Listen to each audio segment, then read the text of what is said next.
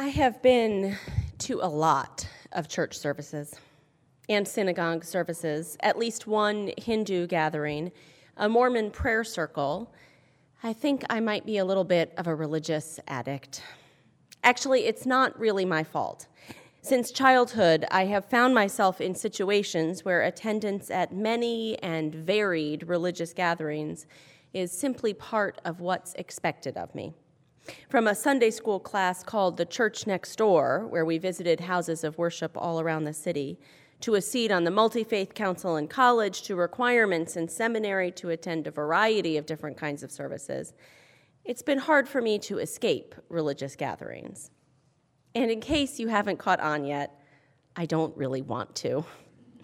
The thing is, I love religious community. And what I love best about it is its gathering, its coming together weekly. This. As a teenager in a Unitarian Universalist congregation, I actually stopped going to teen group, which met on Sunday mornings and for some reason involved a lot of melting crayons into big multicolored candles. Because what I really wanted to do was go to church, to be downstairs with the adults and the minister and the music, listening and singing and being quiet together. It turned out I also wanted to actually be speaking rather a lot, hence the journey towards seminary, but that's a separate platform. Even more than just liking it, I actually think it's the gathering we do that is the basis of religious community. I remember a sociology of religion course I took that hypothesized that religion began not to explain how the world was, although that may be the reason for many of religion's stories and myths, and not to create tribal kinship networks, although that's certainly an aspect of what religion became, but simply because people came together and felt in their gathered presence something out of the ordinary, something they didn't experience on their own, something they didn't experience every day.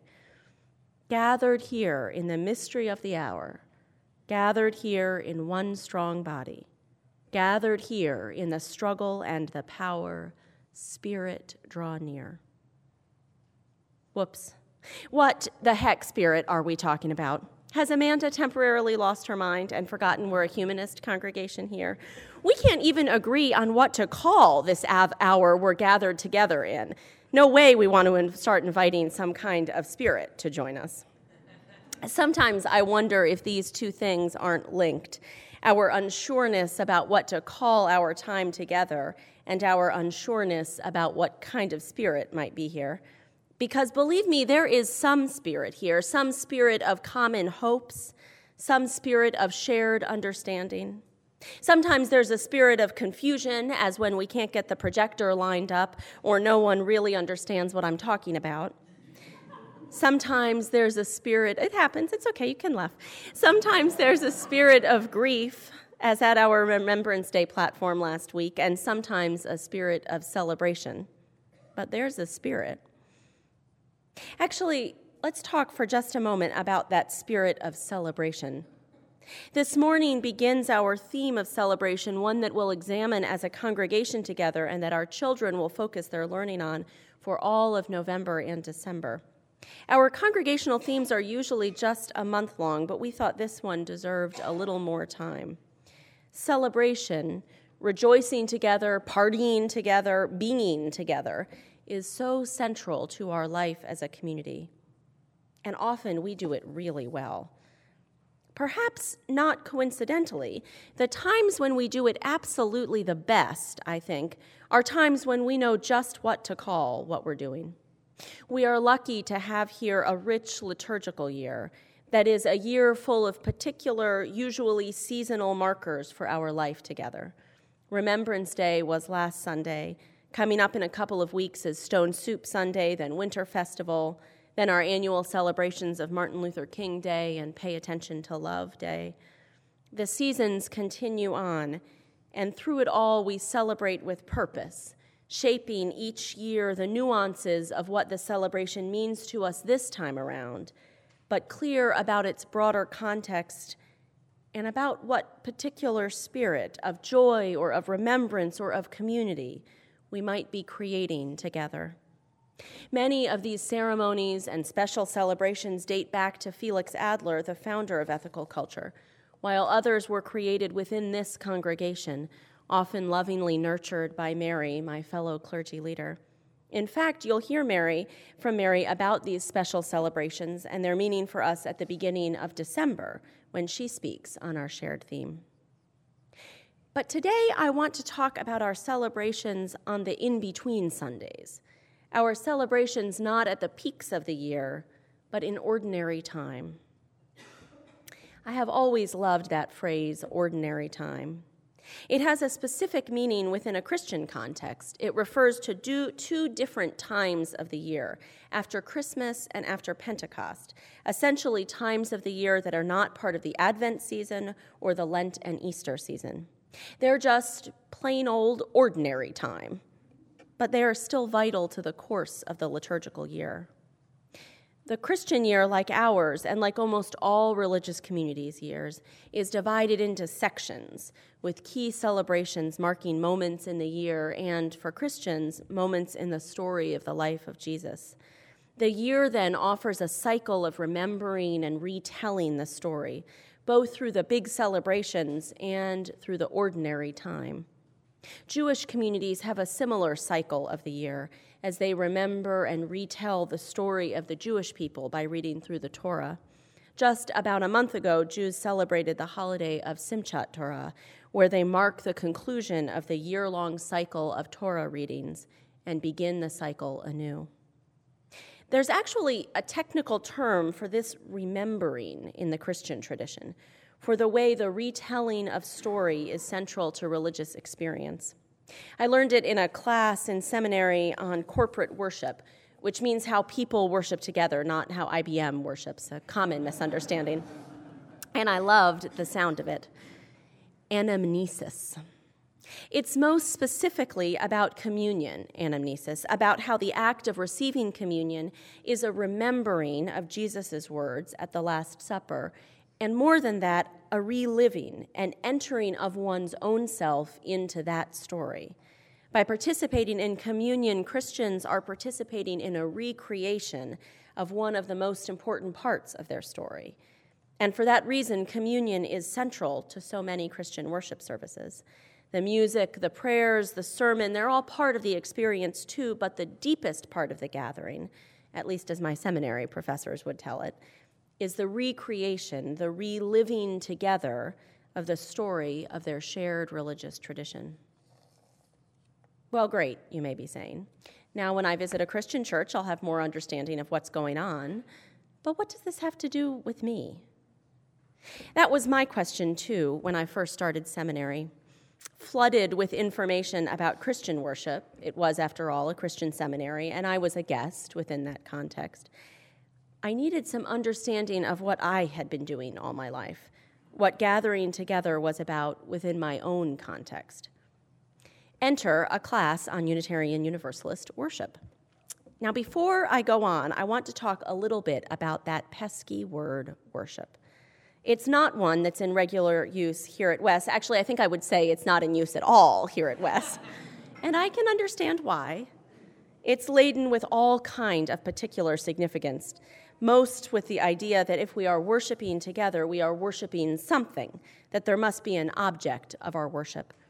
And I respect that experience of the word that within a non theistic, humanistic community, that is, a community that leaves questions of God belief up to the individual and instead focuses on human experience and ethics, that the word simply doesn't fit for many of us. But there is a but. You knew I wasn't going to leave it right there, right? So I want to do a tiny bit of teaching around the word, at least as I understood it growing up. I grew up in a Unitarian Universalist congregation in upstate New York, a congregation that has been rooted in the humanist tradition for many years and is still because of the arc of history that has led to modern Unitarian Universalism, many of its congregations continue to use some words that are common in the Protestant lexicon, and worship is one of them. I should add a note that, like any good religious liberals, Unitarian Universalists can't ever all agree on anything. So, not all Unitarian Universalists use that word, but many do. As I grew up, and as I understand the word now, worship in a religious context isn't about whether or not there's something that you're worshiping. That feels more to me like the popular context, as in, I just worship the ground she walks on. In the religious context, I was taught that worship's meaning came from its origin Old English and Saxon words that mean to shape worth.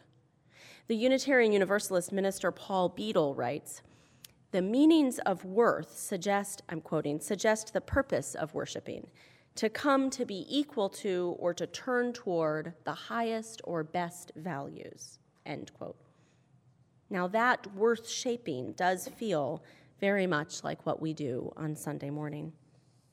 Actually, ethical culture founder Felix Adler wrote about the word worship in his book, An Ethical Philosophy of Life, saying, quote, Can worship be offered to the members of a holy community rather than an, in homage to a supreme individual?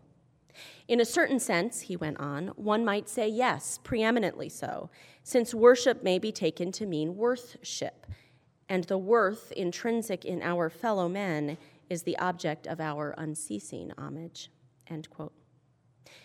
Now, don't worry, you can all exhale. I'm not trying to institute a language change here at Wes. Just as important as a word's origins is our experience of the word now. And certainly over time, this word has become quite layered in popular culture and in the religious imagination.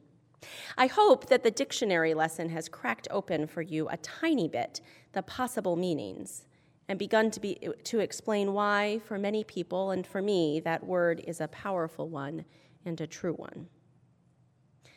Now, how did I get on this tangent?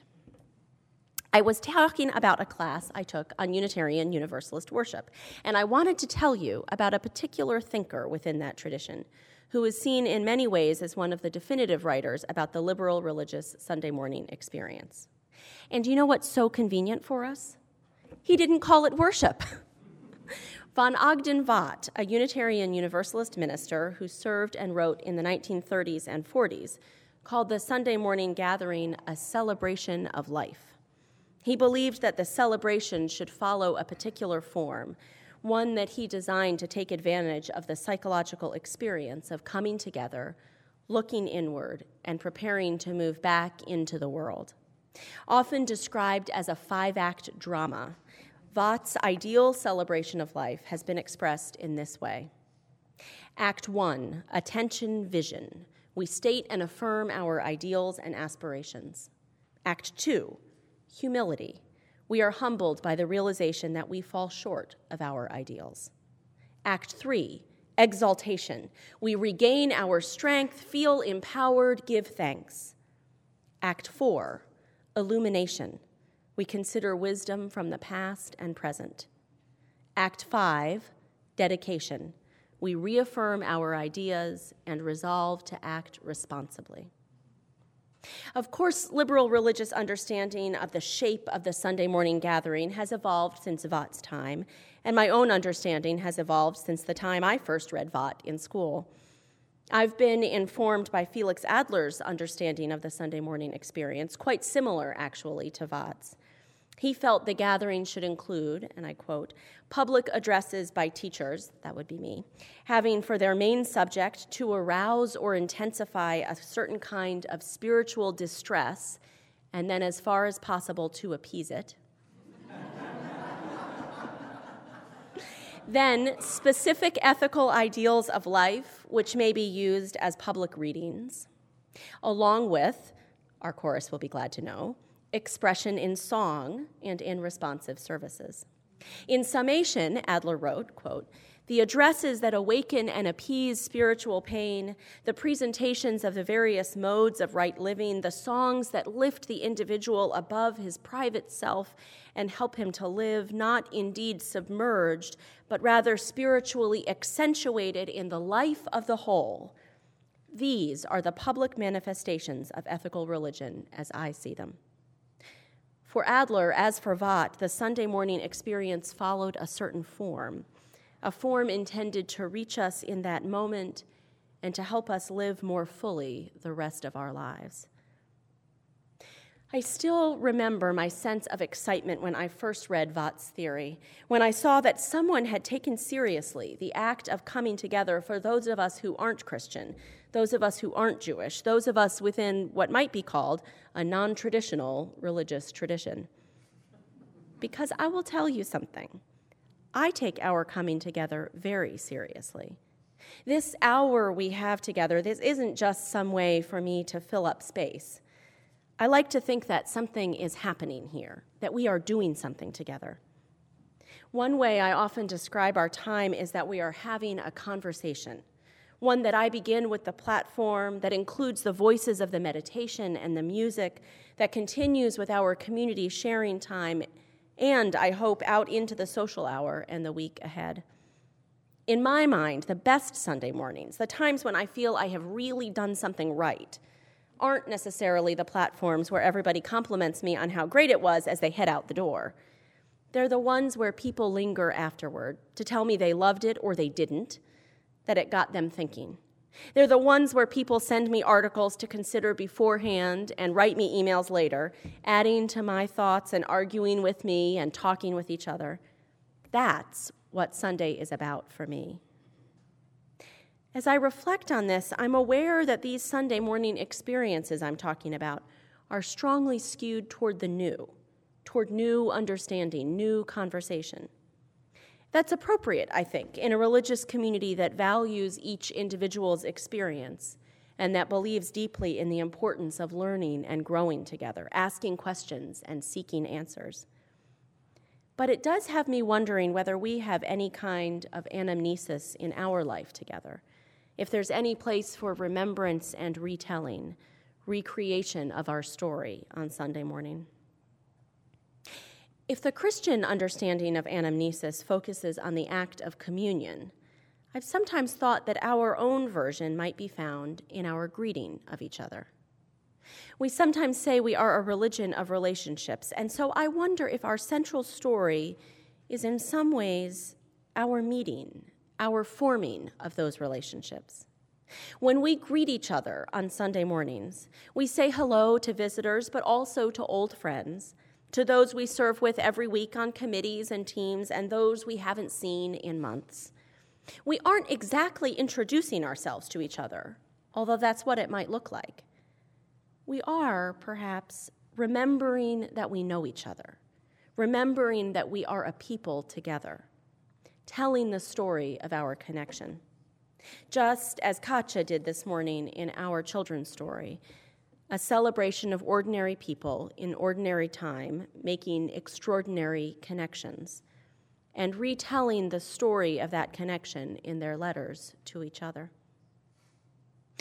So, if our greeting each other is our anamnesis, our re entry into the story of relationships, what is this whole thing that we're doing here? Well, this must be the year of the quote above the stage for me. I think this is the third platform I've mentioned it in so far, and we're only in November. But I really think Adler had it right. Where people meet, see, we have to start by meeting, by reconnecting. To seek the highest, that's the part about exploration, the learning and growing and arguing and thinking with each other is holy ground. Now, I don't expect you all to start saying you're going to holy ground on Sunday. Can you hear it? Sorry, Joe, I can't do breakfast. I'll be at holy ground in the morning. Can we meet for brunch afterward? But I do truly believe that's what we're creating here, or maybe what we're noticing. Maybe the holy ground is always available to us, and it's by our meeting and seeking our highest values that we become aware of it, that we become aware of the exceptional nature of life. I try to close my platforms with some pithy phrase or inspiring words.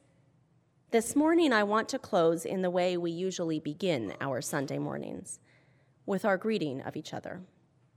I want to invite you to turn to each other and say hello, and in so doing, to recreate the relationships we have with each other, to retell the story of our connection. Because I think it's possible that this moment, this very simple act of greeting, is exactly what we are here to do. So, friends, say hello to each other.